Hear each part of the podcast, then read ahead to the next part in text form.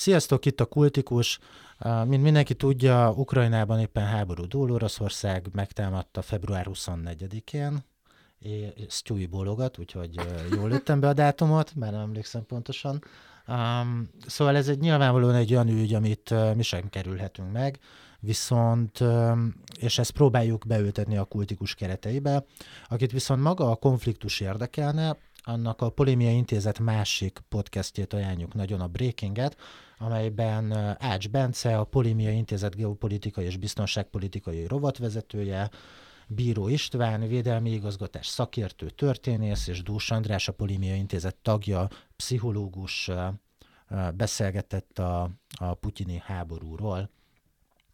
Mi pedig most közösségi média téren fogjuk megközelíteni ezt az, ezt az egészet, illetve maga a médiában való reprezentáltsága oldaláról, és szóba fog kerülni Zelenszky ukrán elnök is, aki szórakoztatóipari szakemberként kapcsolódhat a beszélgetésünkhöz.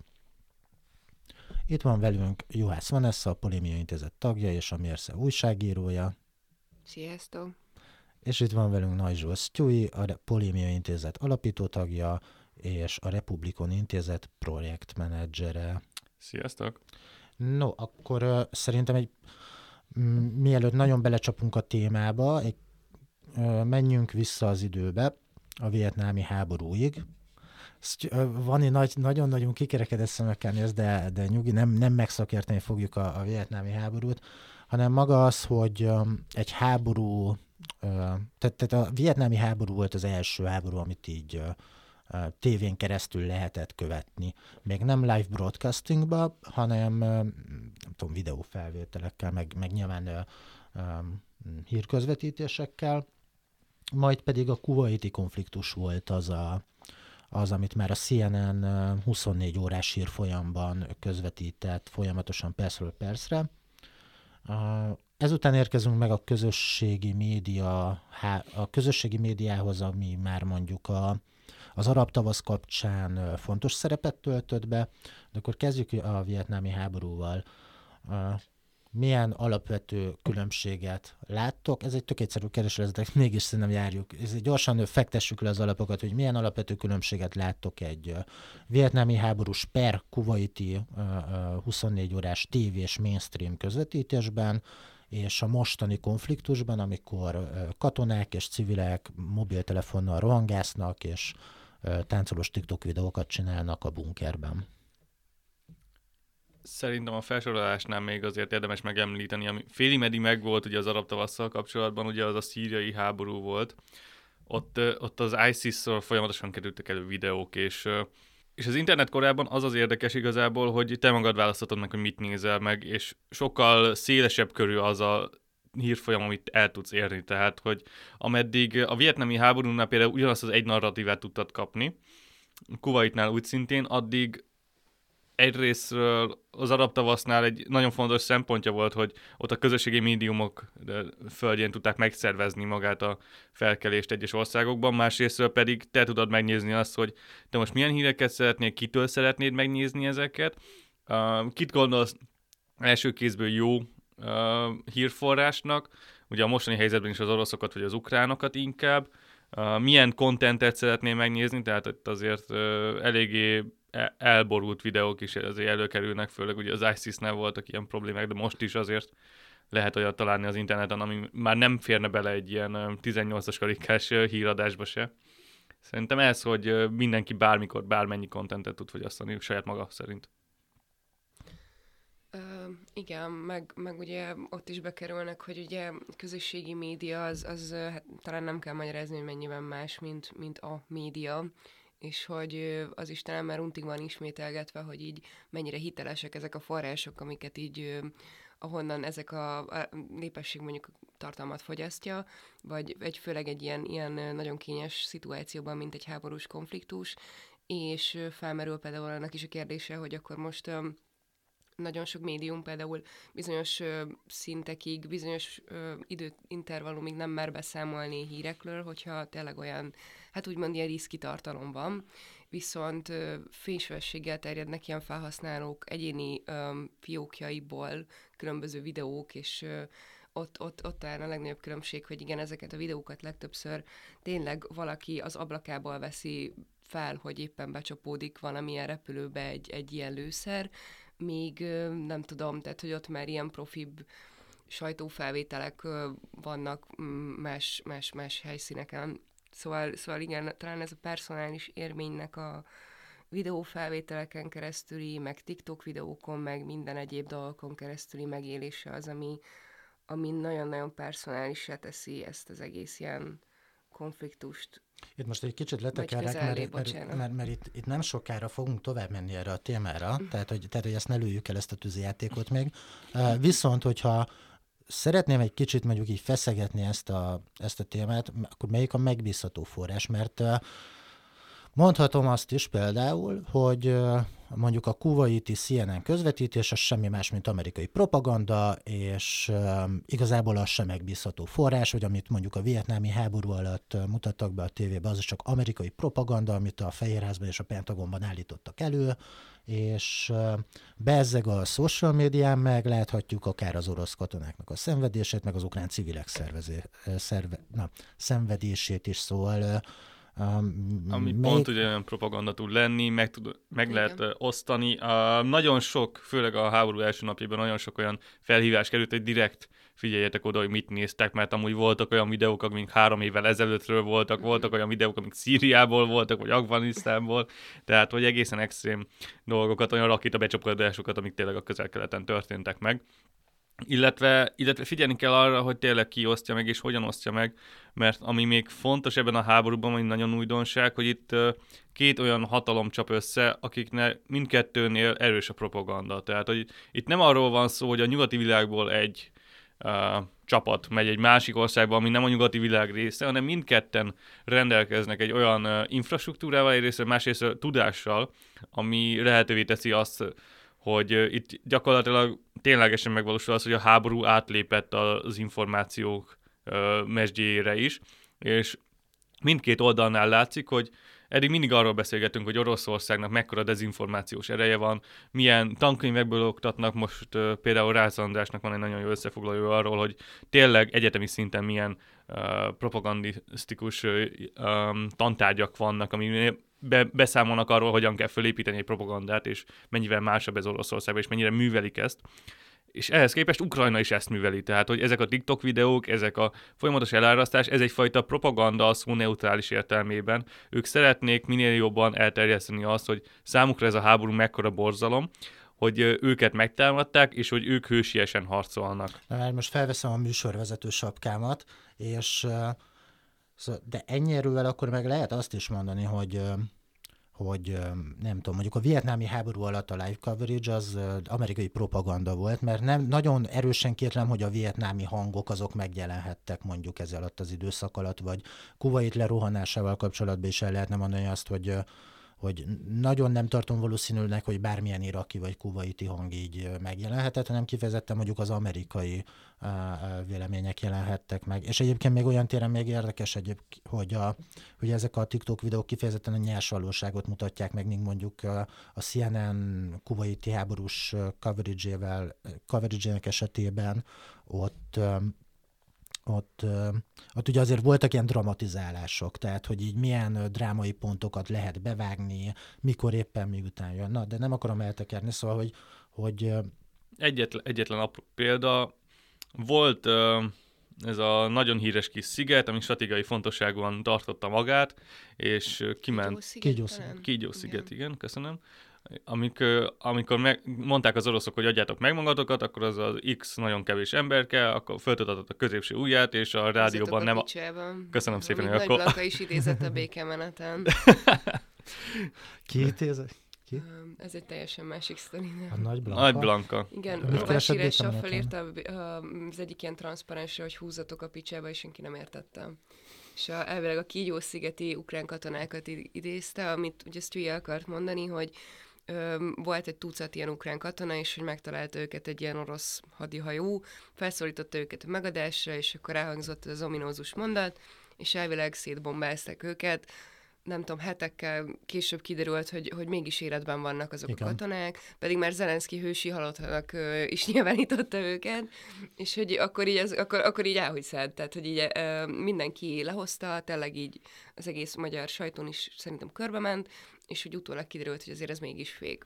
Igen, de hogy melyik része a fék? Tehát innen, innentől jönnek a dolgok, hogy megtörtént Mhm. vajon az eset, hogy ők azt üzenték hivatalosan vissza, hogy elmehettek ti a buszba, az, hogy lebombázták, az fizikailag megtörtént, de hogy előtte még meg kimenekítették őket, tehát hogy ezt direkt fogták el, ők adták el meg magukat, innentől kezdve megint az jön, hogy nem tudjuk mi az igazság, és nagyon sok információnk van, és emiatt nagyon keveset tudunk. Ugye ez egy, ez a Igen, lufi igen. effektus, hogy minél tágabbra fújod a lufit, annál nagyobbak azok a kérdőjelek, amiket az elején egy pici pontként tudtál jelölni csak azon a lufin. Amúgy válaszolva Zsolti kérdésért, tehát szerintem tehát ez az információs hadviselés nyilvánvalóan mindkét fél ö, fegyvertárába beletartozik, de hogy, hogy ott is, tehát a közösségi oldalak nem lehet szerintem sehol olyan orosz propagandát, hogy tényleg a katonákat védik, vagy, vagy bármilyen, ami nem, nem a békére, nem az ukránokkal való szolidaritásra, vagy kiállásra szólítana fel téged, azt, azt ott meghagyják a saját hátországuknak, mert amúgy így nagyon keményen beleáll tényleg az összes ilyen nagyobb közösségi médium,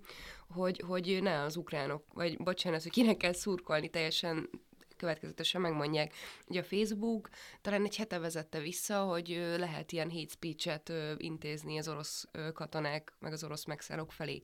Ami szerintem marhára nem egy jó megoldás, de, de, de mindegy. Tehát, hogy így ez is, ez is nagyon érdekes. Ugye az látszik, hogy a social médiumok azok konkrétan kivonulnak Oroszországból Igen, jelenleg, és innentől kezdve elvesztették a piacukat, nincsen érdekük abban, hogy bármit Oroszország kegyeit csináljanak. Oroszország jelenleg nem létezik számukra, és ez eléggé tovább vezet oda, hogy milyen párhuzamos dolgok tudnak kialakulni emiatt Oroszországon belül, meg kívül. Hát azért, tehát én, én csak attól félek, hogy ugye elég erős a russzofóbia ezt a konfliktust illetően nálunk Magyarországon is, hogyha így ilyen közbeszédem beszélnek, tehát hogy már a, a politikusaink is elég megkérdőjelezhető mondatot mondanak, hát még hogyha nem tudom, az ember így leül egy beszélgetni másokkal is, tényleg ott a közbeszédben is így nagyon-nagyon erős az orosz gyűlölet, és hogy tényleg egyszerűen ö, nyilván a közösségi oldalnak is hatalmas felelőssége van abban, hogy hogyan észlelik ezt a háborús konfliktust az emberek, és az, hogy most megnyitok egy, egy ilyen lehetőséget, hogy itt lehet hate speech-et mondani egy társadalmi csoport, vagy akár ö, egy, egy nemzet felé, az szerintem egy nagyon rossz dolog, és hogy csak tovább szítja ezt a konfliktust, és nem az orosz polgár, tehát nyilvánvaló, hogy nem az orosz állampolgárok akarták ezt a háborút, és, és ez nem, nem jó stratégia, úgy gondolom. De, de hogyha csak az orosz kormányt akarod elküldeni a fenébe, az még, az még belefér, nem? Hát szerintem, de igen, de azt megírhattam volna eddig is, tehát ahhoz nem kellett volna a Facebook szabályzatot De, de most a. Facebook szabályzat azt módosította, hogyha kiírom, hogy cseszék meg az oroszok, tehát így, akkor az most így, ez, az így elfogadottnak minősül? Hát figyelj, pontosan nem tudom. Aha, ki aha. és nézd meg, mi történik, leveszik-e vagy nem. De, de azt tudom tényleg, hogy az ilyen oroszok elleni, orosz katonák elleni gyűlöletbeszédet, de most aha. a, gondolom az algoritmus nem hiszem, hogy annyira jól fogja szűrni Aha. ezeket, hogy így te most specifikusan egy orosz katonát akarsz elküldeni a buszba, vagy, vagy különböző orosz nemzetiségű emberekkel is problémád van. Egyébként tök jó, hogy beoszt.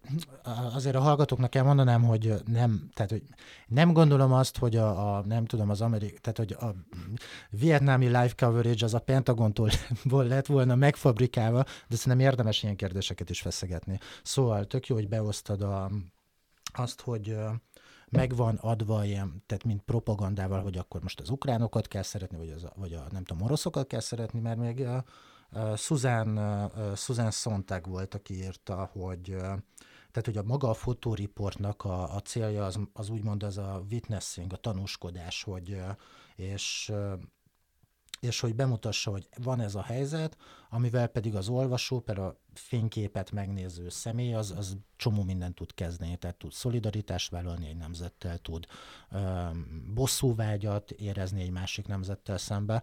Ö, viszont ezekkel a videókkal meg így, hogy mondjam, tehát így nagyon egyértelműen megvan az, hogy amikor mondjuk látod Zelenszkijt bejelentkezni mondjuk Kievből, akkor akkor ott van egy ilyen, nem tudom, szimpátia alapvetően, hogy azért így mégiscsak ott maradt ebbe a háborúba. És te ezt már feszegetted ezt a, a most van ira mutatok éppen, hogy feszegetted ezt a, personalizációt, hogy ugye maga a médiafogyasztásunk is személyesebbé vált. Most már nem azon, hogy nézem a tévét, és akkor jön az info, és akkor fogadom azt be, hanem, hanem az algoritmusok ránk szabják a híreket, meg azt, hogy mit, mit kapunk meg.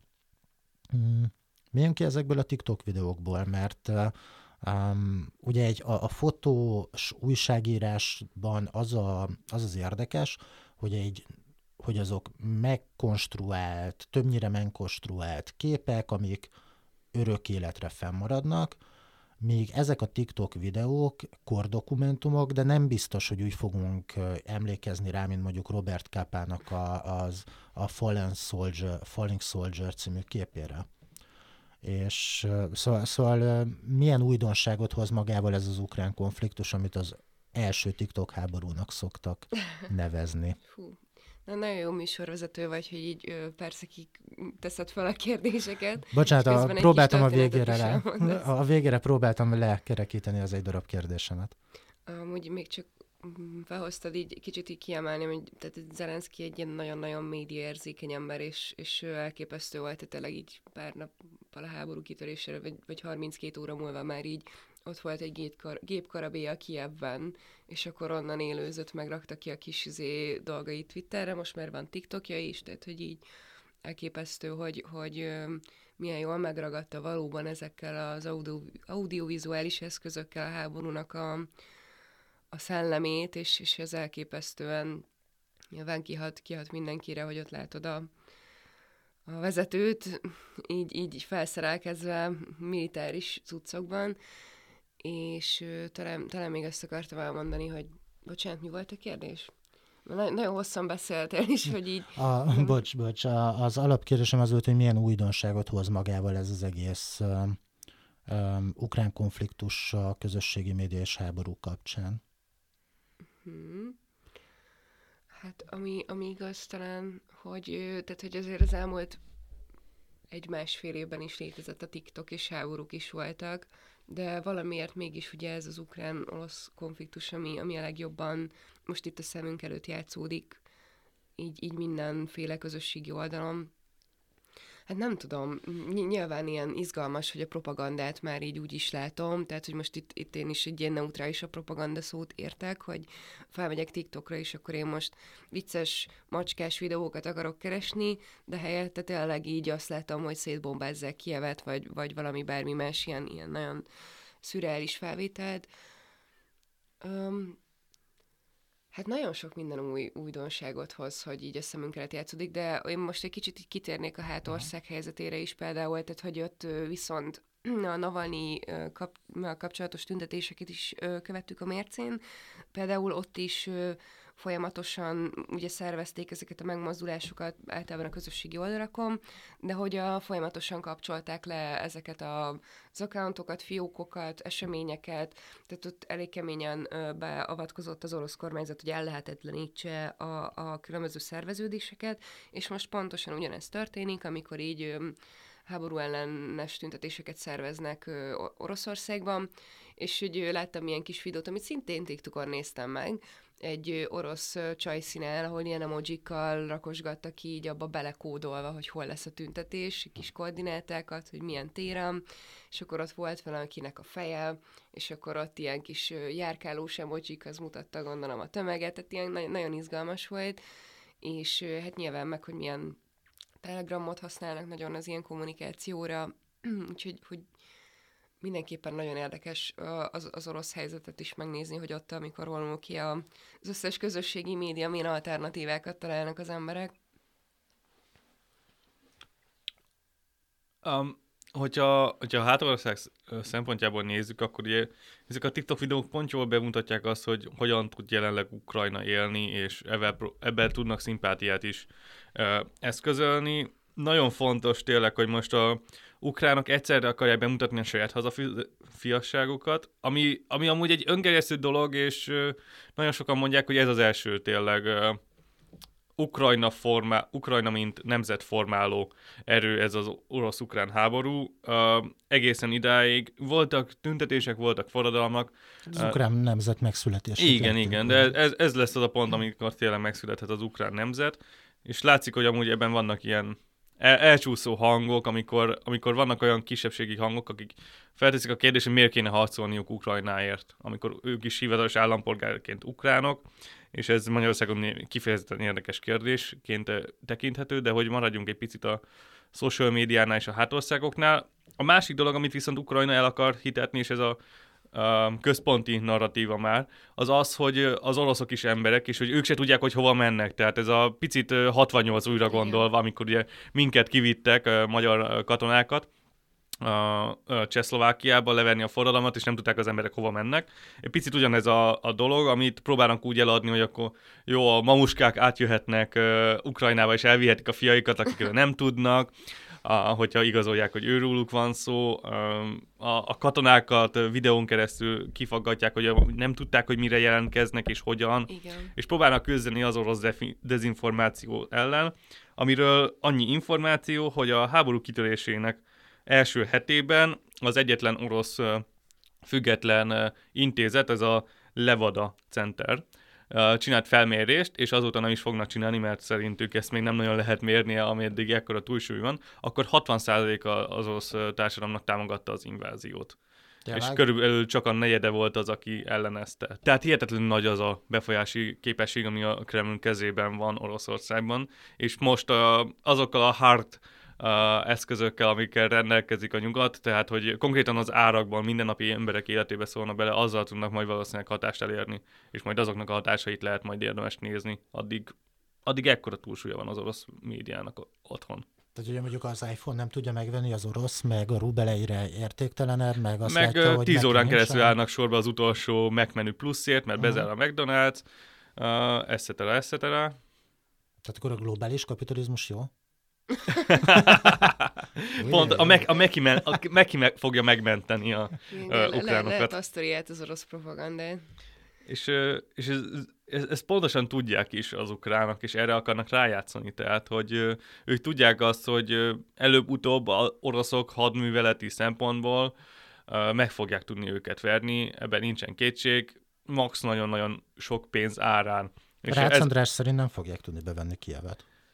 Hát lehet ugye bombázni Kievet, tehát hogy, um, hogy mondjam, ebből a szempontból a végső kártya mindig Oroszországnál lesz, és és az ukránok pont ezt tudták, hogy nekik a médiafronton van egy hatalmas előny lehetőségük, amit így uh, konkrétan valutára tudnak váltani jelenleg. De ezt titeket nem lepett meg, hogy ennyire Amúgy literálisan valutára váltják, mert az Zelenszky éppen NFT-ket készít most. Mi? É, egyrészt, másrészt elfogadta izé a kriptovalutákat legális fizetőeszközként. Wow. Milyen már Ukrajnában is? Uh-huh. Én van egy orosz De mire, YouTube... miért fizetsz? Hát mert mindenki honnan. Én van egy orosz youtuber, akit nézek, és ő most már kriptóba kéri a lóvét. Uh-huh. Mert mondta, hogy most már... Hát a rubelben nem érdemes. Amúgy teljesen valin.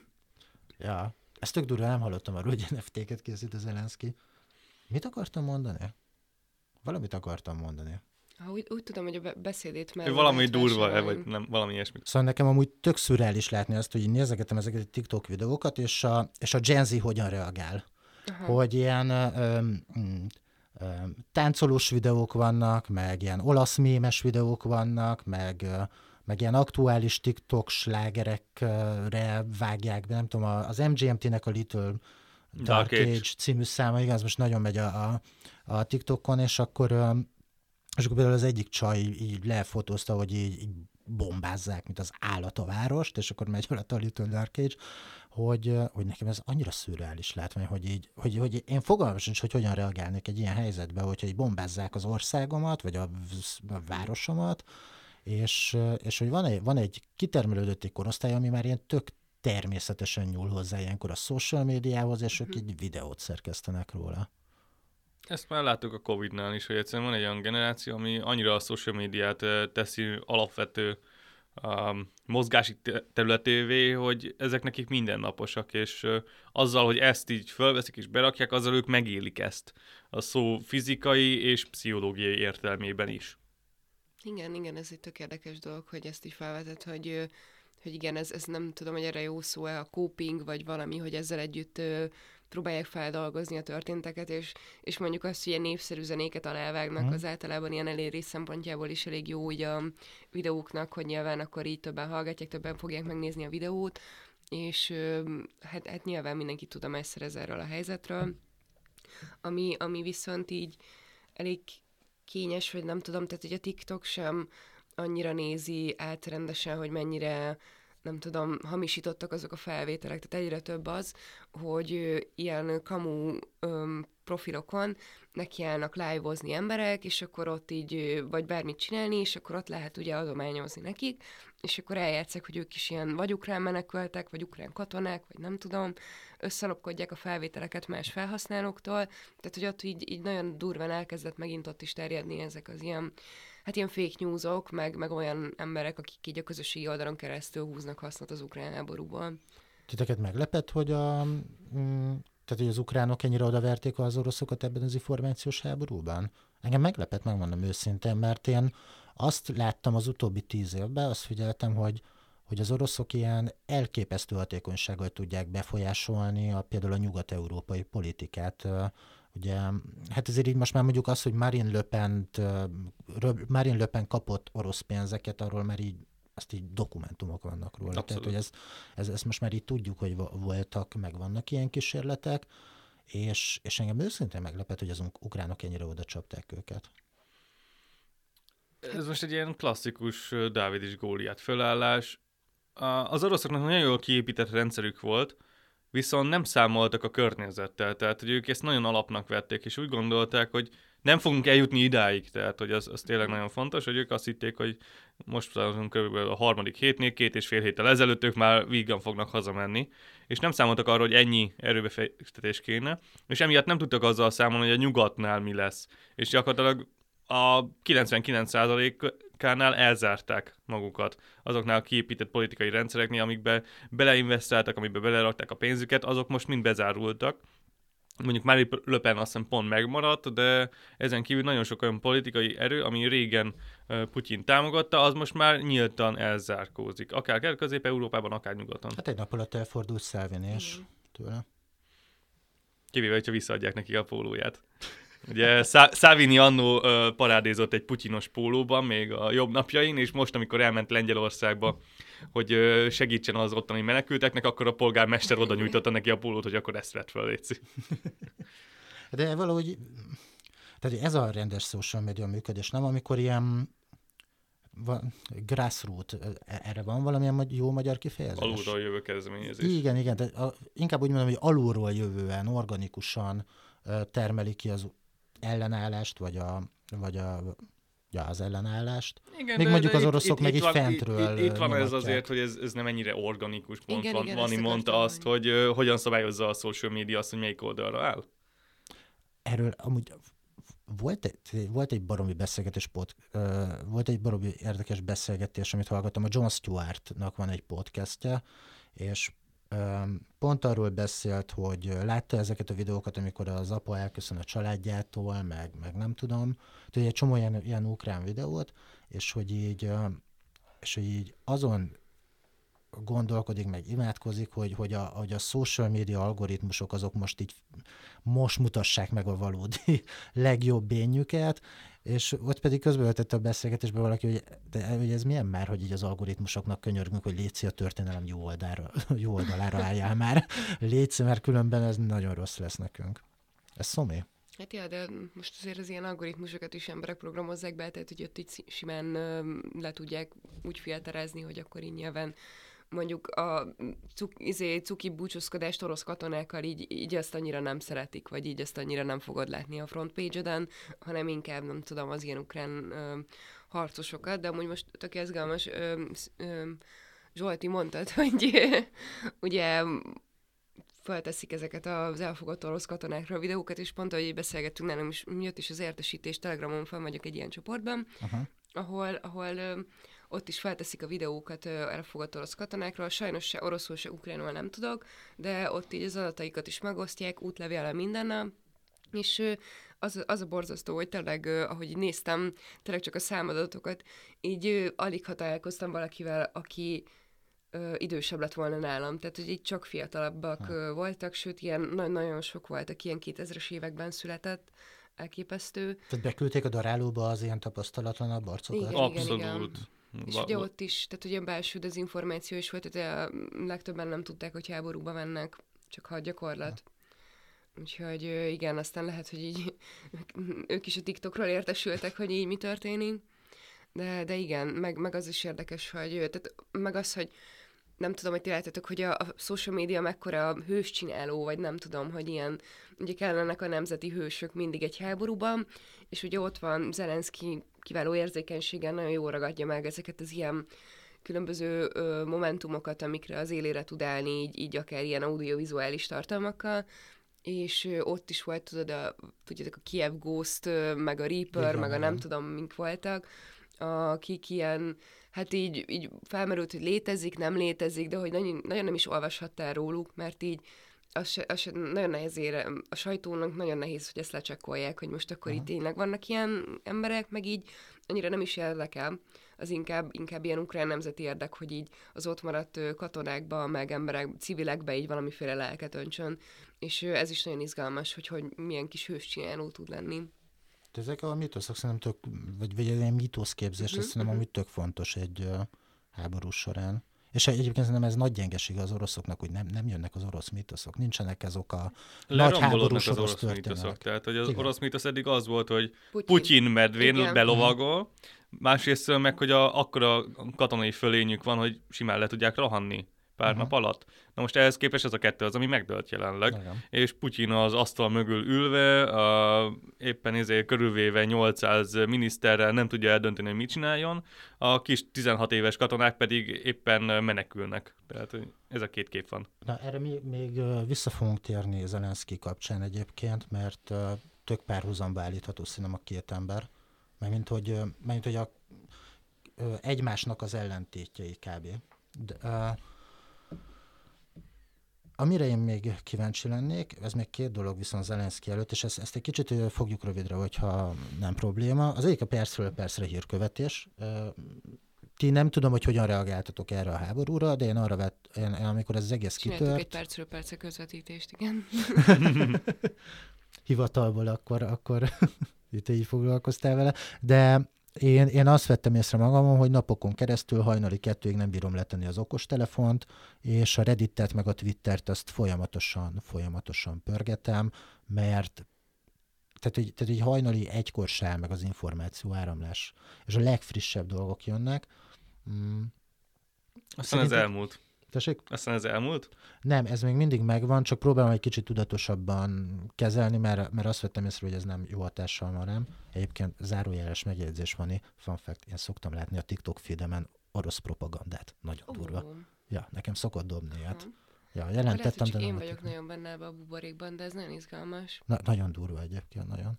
Na szóval visszatérve erre, um, egyénileg mit lehet tenni egy ilyen percről percre hírkövetéssel, mert ez már a Covid kapcsán is téma volt, hogy, hogy ezt nem egészséges ilyen formába követni, és ez még szerintem még egy erősebb műfaj is ez az ukrán háború, mint a, mint a Covid volt. Hát a, a kitörés pillanatában ugye minden sajtó elkezdte, csináltak egy percről percre rovatot, és folyamatosan közvetítették a híreket. Most mi ezt a mércében, nem tudom, egy ilyen két nap után lelőttük, mert nem volt nagyon erőforrás rá, de, de sokan, tehát a 444, a Telex, meg egy csomó olyan másik nagyobb hírportál is, meg nemzetköziekről is beszéljünk, tehát azok így folyamatosan beizzítják, vagy van, akivel még most is megy. A De telexet hogy, már nem követem. Túl lassú. Viccen kívül túl lassú. Igen, amúgy sokszor uh, ezek a médiumok megvárják, hogy biztos, hogy verifikálva legyen a hír, tehát ne álljanak úgy, mint a kígyó szigettel, vagy uh-huh. egyéb más problémák. Sokszor így nem merik lehozni, mert, mert várni kell az ilyen helyzetekben egy csomó más helyről, amíg olyan mondjuk források is megerősítik, a, amik tényleg hitelesek valóban. És, és a legtöbb azért ilyen lassú, mert, mert nem merik leírni, mert tényleg hatalmas felelősség kell ahhoz, hogy valaki háborúról tudosítson.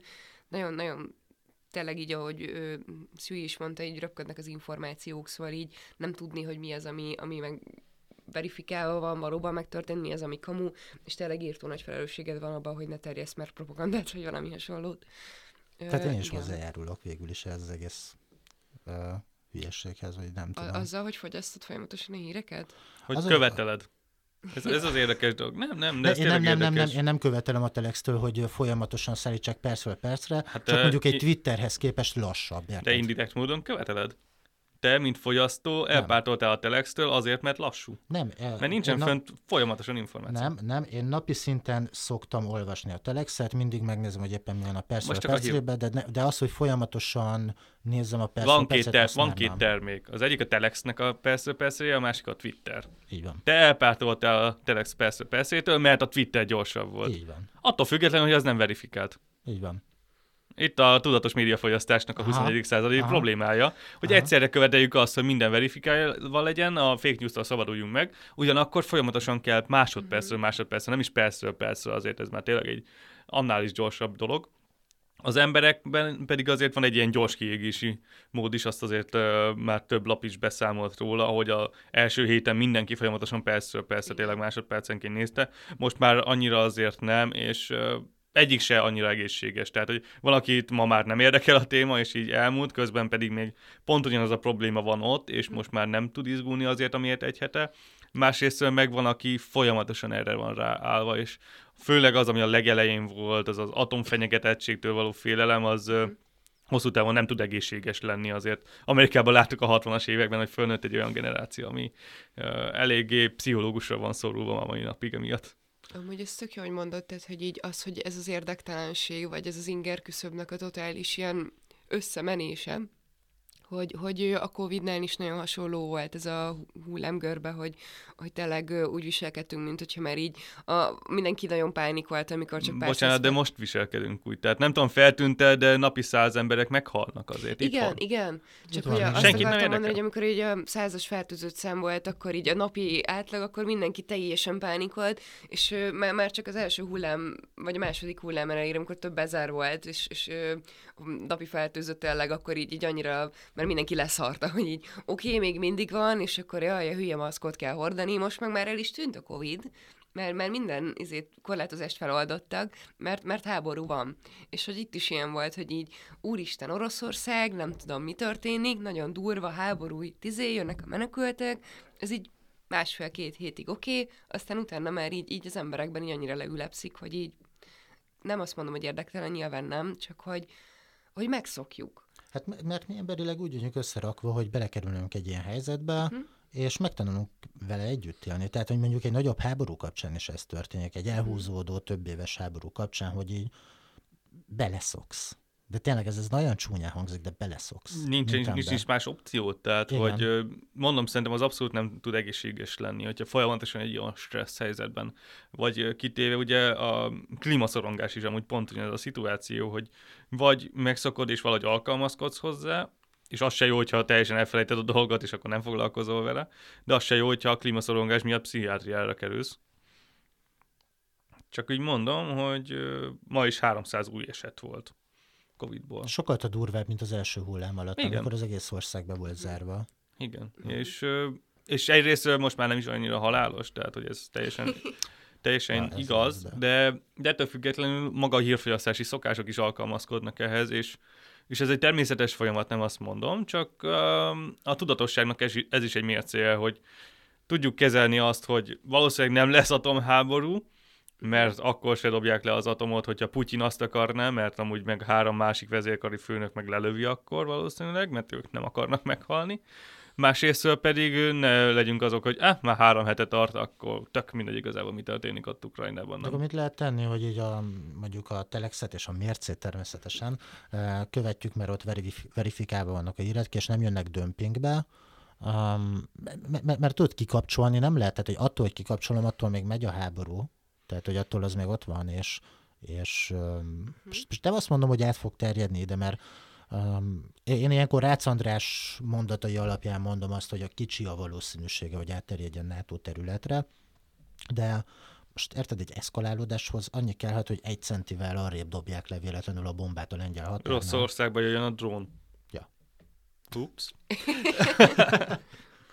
Hát nem tudom, a, sz- szerintem mindenki virológus is volt egy bizonyos ponton így az elmúlt két évben, most mindenki külpolitikai szakértő lett, és hát igen, vannak, vannak ilyen dolgok, amikor ennek a pszichológiáját sajnos én, én nem tudom neked megmondani, de hogy, hogy igen, van, amikor így hírdömpingbe belekattansz valamilyen témába, és akkor így nagyon, nagyon meg akarod érteni, mert zavar az az információ hiány, vagy azt érzékeled, hogy így hogy nem, kap, nem kapsz elég információt eléggé, nem látod biztosan, mert, mert talán egy kicsit pánikolsz, vagy így szorongsz ebből a szituációból, de hát igen, sajnos előbb-utóbb rá kell jönnöd, hogy talán így senki más, nem tudom, nincs, nincs akkora nagyobb információs tőkéje, mint neked.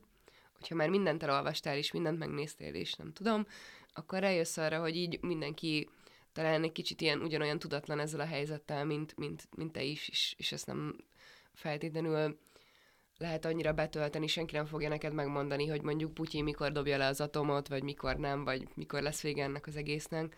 Ez csak egy ilyen pótcselekvés talán, hogy közelebb kerülje megértéséhez a dolgoknak. Szerintem be kéne hívni az Andrist egy. Akkor én most, én most elkezdeném ezt a maradék időben felhasználható lehetőségemet, hogy elmondjam újra és újra a szokásos mantrámat, miszerint az információ nem tudás, és ahhoz, hogy az emberek nyugodtak legyenek, ahhoz szerintem tudás kell, és nem információ, amit nem információból szerzel, hanem megfelelő oktatásból. Jaj, megint az oktatás. És megint az oktatásnál kiugatunk. Még az oktatás, igen. Rohadt oktatás. Fél mondatban elintézem, de igenis, eh, itt arra van szükség, hogy tök mindegy, hogy mennyi információ jön, és mennyit tudsz meg, és hány virológust hallgatsz meg, vagy külpolitikai szakértőt, attól függ, melyik témánál maradtunk éppen. Nem leszel attól nyugodtabb, ahhoz megfelelő tudás kell, hogy te magad össze tudjad rakni azt, hogy igen, valószínűleg nem fognak ledobni atomot azért, hogy egy, nem, egy kis országot elfoglaljanak és kockáztassanak egy világméretű összeomlást, és ezek, ezek a tudások önmagukra épülnek, ami nem az információból jön, hanem abból az alapból, ami az oktatási rendszerből kéne, hogy jöjjön. Végeztem. Hát, de hogyha nem fizetik ki a pedagógusokat, ugye tanárszák is volt ebben a hétben. Ugye? Az, az egy másik téma, viszont Igen. lehet, hogy a Dús Andris be kéne hívni egy ilyen, hogyha már pszichológus, vagy valami Még, ilyesmi. Abszolút, abszolút. Van Igen, belőle egy diplomája. Meg, meg amúgy, ami érdekesebb, hogy talán a TikToknak is, mert ezt még így hozzá akartam tenni, hogy ő, annak is van egy ilyen pszichológiája, hogy gyakorlatilag nézed folyamatosan pörgeted, és akkor itt jönnek a másodperces videók, és mindig így pörgetsz tovább, mert hogy azt hiszed, hogy a, vagy nem is hiszed, de hogy így tudat alatt arra számítasz, hogy nem majd a következő videó még viccesebb, meg még jobb, meg még szebb lesz, vagy nem tudom. Még jobban sokkolódsz? Tessék? Még jobban sokkolódsz? Vagy még jobban, igen. Ha? És hogy, hogy ő, tényleg ez egy ilyen Gen Z, vagy nem is tudom, ilyen, ez egy kicsit ilyen figyelemhiányosabb, túrpörgöttebb médiafogyasztásra hajaz rá, vagy azt, azt akarja kiaknázni, és sajnos ez a hírfogyasztásunkba is teljesen belemegy, hogy most akkor így én is bekövettem most az r slash combat footage meg a Make My Coffee, tehát akkor ilyen va, ö, elég ilyen górabb, mint ilyen, ilyen véresebb cuccokat is így odaraknak, és eljöttem, hogy amúgy én ezt nem tudom napi szinten fogyasztani, mert amúgy nagyon traumatizáló és félelmetes, és ez már így túl, túl közeli volt nekem.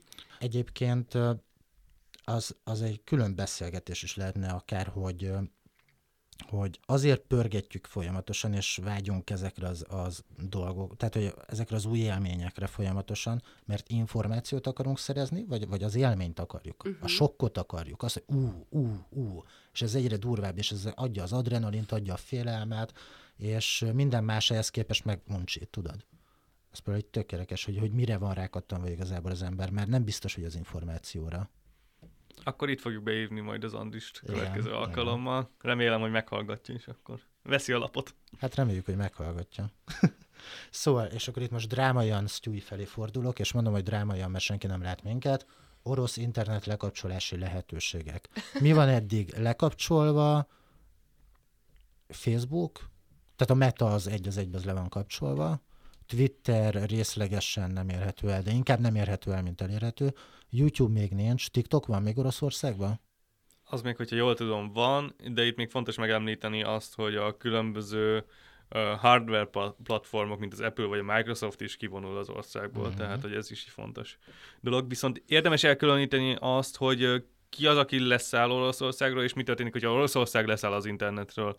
Mert ez két másik elágazási lehetőség. Ugye az elsőnél az van, hogy valakik egész egyszerűen kivonulnak, és hogyha beütöd, hogy Facebookozni szeretnél, akkor nem fogod tudni elérni Oroszországból, mert kiadja, hogy ez a lap nem elérhető ebben az országban. Most is lehet ilyen próbálkozni, például nagyon sok nagyon sok jobboldalinak volt egy nagy fájdalma, hogy Donald Trump elindította a közösségi médiumát, ami nem elérhető jelenleg csak Amerikában, és hogyha be akarod ütni a címét, akkor nem fog, azt fogja kiadni, hogy majd hamarosan jövünk az országodba. Ugyanezt fogod tapasztalni most valószínűleg uh, Oroszországban. De ez is, nem hogyha... is baj, mert V-kontaktot használnak.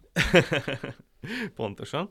Na ezzel szemben van olyan lehetőség egy országnak, nagyon nehezen, hogy lekapcsolódjon az internetről, vagyis teljesen hermetikusan el tudja szigetelni magát, és most az idősebbekhez szólva mondanám azt, hogy igazából egy ország szintű lampartiba fognak csatlakozni az emberek, ami azt jelenti, hogy nem minden fönn van a világméretű hálón, hanem az összes orosz gép igazából egy rendszer, és teljesen hermetikusan külön kezelendően van rajta, ami azt eredményezi, hogy jó esetben, ami bármit el tudnál érni, mert csak a kiszolgáló platformokon keresztüli elérési lehetőségeket lehet így szabályozni. Rossz esetben, ami Oroszországban így megvalósulna, azt jelenti, hogy az orosz kormányzat bármikor bármit lekapcsolhatna önkezőleg, el tudja hermetikusan zárni a McDonald's rendelő apptól ja igen, azt már nem, de mondjuk a Wikipédiától kezdve a Facebookon át uh, egészen a CNN-ig, hogyha azt szeretné, egyik napról a másikra ezt a domént ki tudja törölni, és nem tudja engedni azt, hogy az a DNS vonulat, ami kell ahhoz, hogy valamit elérjél, az elérhető legyen Oroszországban.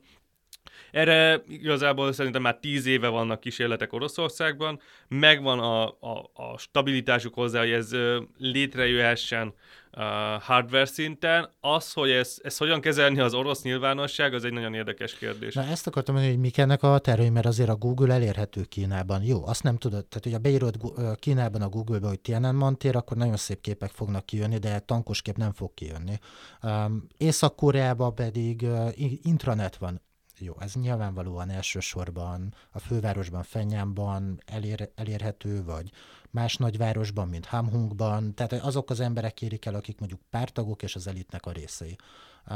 De, de ott mondjuk egy nagyon kontrollált intra, intranet van pár honlappal mondjuk, viszont Viszont mi van, hogyha mondjuk a Google lecsapja mag- magát Oroszországba? Elérhetetlenné válik a Gmail, elérhetetlenné válik a Maps. És nem tudom, hogy a V-kontakton kívül van-e bármi más Oroszországnak, mert Kínának ugye azért megvannak a saját platformjai, ezek nagyon jól be vannak járatva, erről múltkor beszéltünk is a múltkori adásban, és ne felejtsük el, hogy Kínának vannak okos telefonjaik, méghozzá nem is egy, tehát hogy nem, most, most anélkül, hogy mond, mondjunk, most így márkákat lehet mondani? Vagy? Nem tudom, de nekem van egy nagyon jó Xiaomi telefonom. Na, tehát, tehát, tehát, hogy Xiaomi, Huawei, Oppo, Realme, most kapásból mondtam négyet, OnePlus, tehát, hogy van öt különböző telefon. Tehát, hogy az iPhone azt mondja, meg a Samsung, hogy mi kivonulunk bármilyen okból Kínából, azt, mondja, azt mondhatja, hogy itt van öt darab. És, és mindegyik nagyon jó minőségű. A rosszoknak nincsen saját okos telefonjuk. Mi van, hogyha kivonul a, most, most kivonul az Apple, de mondjuk tegyük fel, hogy mi van, hogyha az Apple azt mondja, hogy Oroszországban nem küldünk szoftverfrissítést sem. Hát ezért hallgat Kína nagyon erősen, mert tudja pontosan, hogyha ez így halad jelenleg, akkor ő el tudja érni azt, hogy egyrészt megnézi, hogy a nyugat hogyan reagál egy ilyen dologra, és megnézheti azt, hogy Tajvánnál mi lenne egy hasonló esetben. Másrészt pedig egy hihetetlen nagy piaci lehetőség ez most jelenleg Kínának. Egyrészt azért, mert Oroszország hihetetlenül rá lenne függve az ő technológiai lehetőségeire, akár szoftverben, akár hardwareben. Másrészt pedig, hogyha jelen állapotban tartunk, akkor tíz éven belül Oroszország nem tudja majd másnak eladni a földgázát. Ami Kínának ami meg egy nagyon jó lehetőség, mert ő, őnál most kéne még az átállást megcsinálni a szénről. Tehát, hogy, De és ez nekik nagy probléma. bocsi. Mármint? Hogy ő nem tudja eladni a földgázt másnak. Szerintem ez most egy akkora sok Nyugat-Európán, vagy az Európának, a nyugati civilizációnak, ezt a kettőt akartam így összerakni, hogy mindenképpen elkezdődik ez a folyamat, hogy valamilyen más megoldásban gondolkodjanak. Persze, csak és... hogy tíz éven belül egyetlen ki lehet uh, alakítani egy ilyen diverzebb, uh, nem tudom, energiaplatformot, hogy ne csak az orosz földgázzon függjön egész Európa. Ugye energiai szakértő mert semmiképpen sem vagyok, de ugye két opció van, van a rövid távú, meg a hosszú távú.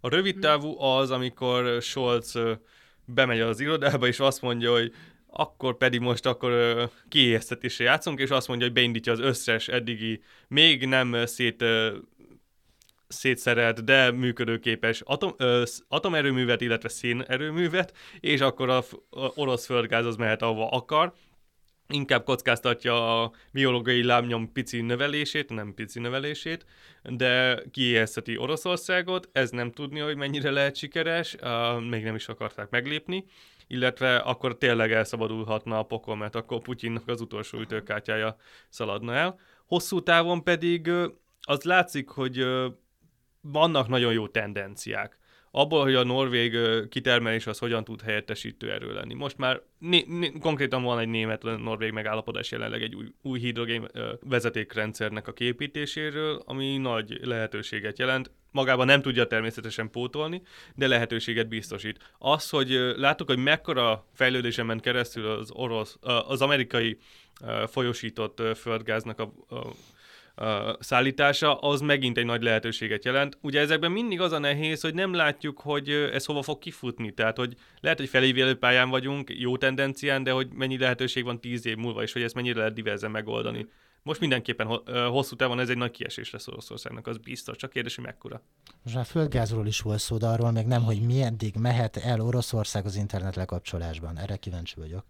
Oroszország el tudja magát zárni az internettől, erre megvannak a lehetőségei. Kérdés az, hogy a nép azt, ezt mennyire venné be. Tehát, hogy attól függetlenül, hogy az orosz nyilvánosság megvan zabolázva, úgymond, és nagyon nagy tere van még mindig a tévének, és az állami kézben tartott médiumoknak, attól függetlenül, hogyha teljesen elzárnák az internettől, és csak orosz internet lenne, az, az valószínűleg azért egy nagyobb felkelést is magával vonzhatna, és ettől Putyin is el akar azért menekülni, és csak a legvégső esetben akarja ezt bevezetni. Hát akkor a globális kapitalizmus mégis jó, tehát hogy ez, ez az adás ez, erről szól. Ne, nem, amúgy így, ahogy, ő beszél, a ahogy beszélgetünk, nekem az, az jut eszembe, hogy ez most a, a a szilíciumvölgynek, illetve a internetnek a le- nagy lehetőség, hogy bemutassa azt, hogy igen, hát igazából az, amit 2000-ben gondoltunk, hogy itt mindenki mindent csinálhat, az nem tudott megvalósulni, és láttuk ezt a borzasztó dolgait, ami miatt most mindenki kárhoztatott minket. Na de, most meg tudjuk mutatni, hogy az orosz-ukrán konfliktusnál ezt a javunkra tudjuk szolgálni, és akkor mégis jó, hogy van egy ilyen kis irányítás benne, meg hogy tudjunk valaki ellen gyűlöletbeszédet indítani, meg valaki másról lekapcsolni a gyűlöletbeszédeket. Ez most a nagy lehetősége jelenleg a Facebooknak és a társainak, hogy bemutassa azt, hogy mekkora lehetőségei vannak, és hogy hogy ez mennyire jó tud lenni, és elfogadtassa mindezt a nyugati civilizációval, ami jelenleg azért működik. Hát igen, mert a brandjuk az sokat sérült az évek során. Igen, de pont a cenzúrákkal, meg az ilyen... Oké. Okay. Zelenszky. Ugye már Zelenszkiről így, elkezd, így beszélgettünk, meg szóba került. Nekem ami nagyon érdekes Zelenszkibe, hogy mennyire azzá vált, ami Putyin akart lenni. Tehát, hogy Putyinak uh, volt az, aki évtizedek óta építi magáról. Egy a... pasas, aki zongorázik a herével? Vagy? Pontosan, hát nem akarna ez lenni, bakker. Hát ne viccelj. Egyébként a farkával zongorázott, nem a herével. Bocsánat, hogy kiavítalak. Bocsánat, de... bocsánat. Hát. Én nem voltam, tehát ugye ez egy uh, ilyen um, American Got Talent szintű műsorban volt egy ilyen vicces előadás, és én nem voltam a, a zongora másik oldalán, én nem láttam. De... Szakirodalmat csak is pontosan idézzünk. Sehogy máshogy. Egyébként nyert uh, uh, tánc igen, versenyt igen. is, tévés tánc. De nem, de tényleg, de hogy a, a, a csávó ott maradt Kievbe, megmondta, hogy uh, Ugye Washington mondta neki, hogy repüljön át vas, uh, uh, hozzájuk, mondta Zelenszky, hogy lőszerre van szüksége, nem fuvarra, ott marad Kievben, napi szinten jelentkezik be Kievből, és gyakorlat, tehát hogy az, hogy ennyire erős az ukrán ellenállás, azért ez ennek is köszönhető. Mindenképpen. Nagyon, nagyon Szerintem, köszönhető. hogyha a putyini elszámolásoknál tartunk, akkor lehet, hogy ez legalább akkor, hogyha nem nagyobb elszámolása volt Putyinnak. Tehát, hogy ő, ő szerintem azt hitte, hogy meglengeti ott a egyik tankját, és akkor Zelenszky egyből ki fog utazni és ezzel össze is omlana az akkor még alig-alig létező ukrán identitás.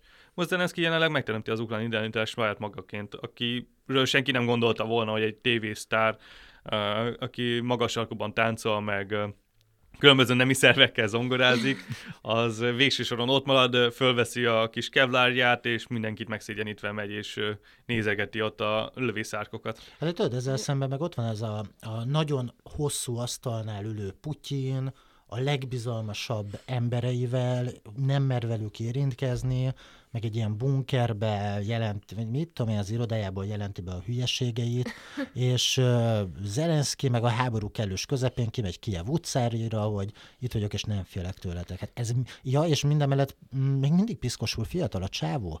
Tehát... Uh, 40 körüli. Amúgy igen. azt akartam mondani, hogy a Ja, tehát hogy, hogy ez is az ilyen tipikus outsider politikus narratíva volt Zelenszky, most is ugye nem, tudom, tehát hogy legtöbb ilyen országban azért, amikor így az ember a rendszerrel nem túl megelégedett, eléggé fetisizálják ezeket az arcokat, akik csak így az üzleti világból, vagy akár a tévéből így bevonulnak, és tényleg így, így belegondoltam, hogy ez, a, ez az ember így még, még, még a háború előtt is bőven egy ilyen ikon volt, meg egy ilyen meme, de mo- most is Hogy magyar, magyarra lefordítható legyen, olyan, mint hogy a Bödöcs Tibor miniszterelnök lenne Magyarországon. Hát gyakorlatilag igen, és uh, jó, ezzel, ezzel ne, ne, ne, picit lejjebb akarom helyezni csak a hangsúlyt, hogy de hogy.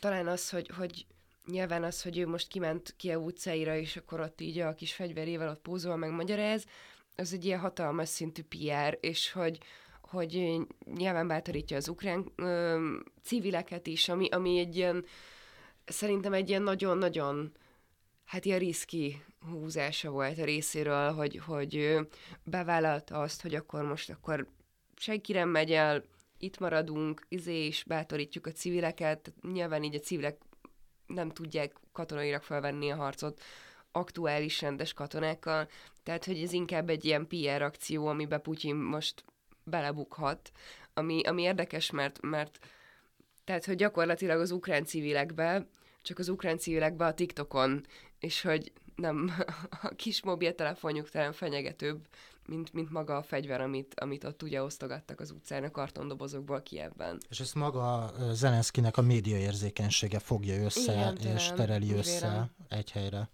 Régen volt a mondás, hogy egy toll nagyobb fegyver tud lenni ezer karnál, most már az okos telefonról van. Mondhatjuk ezt.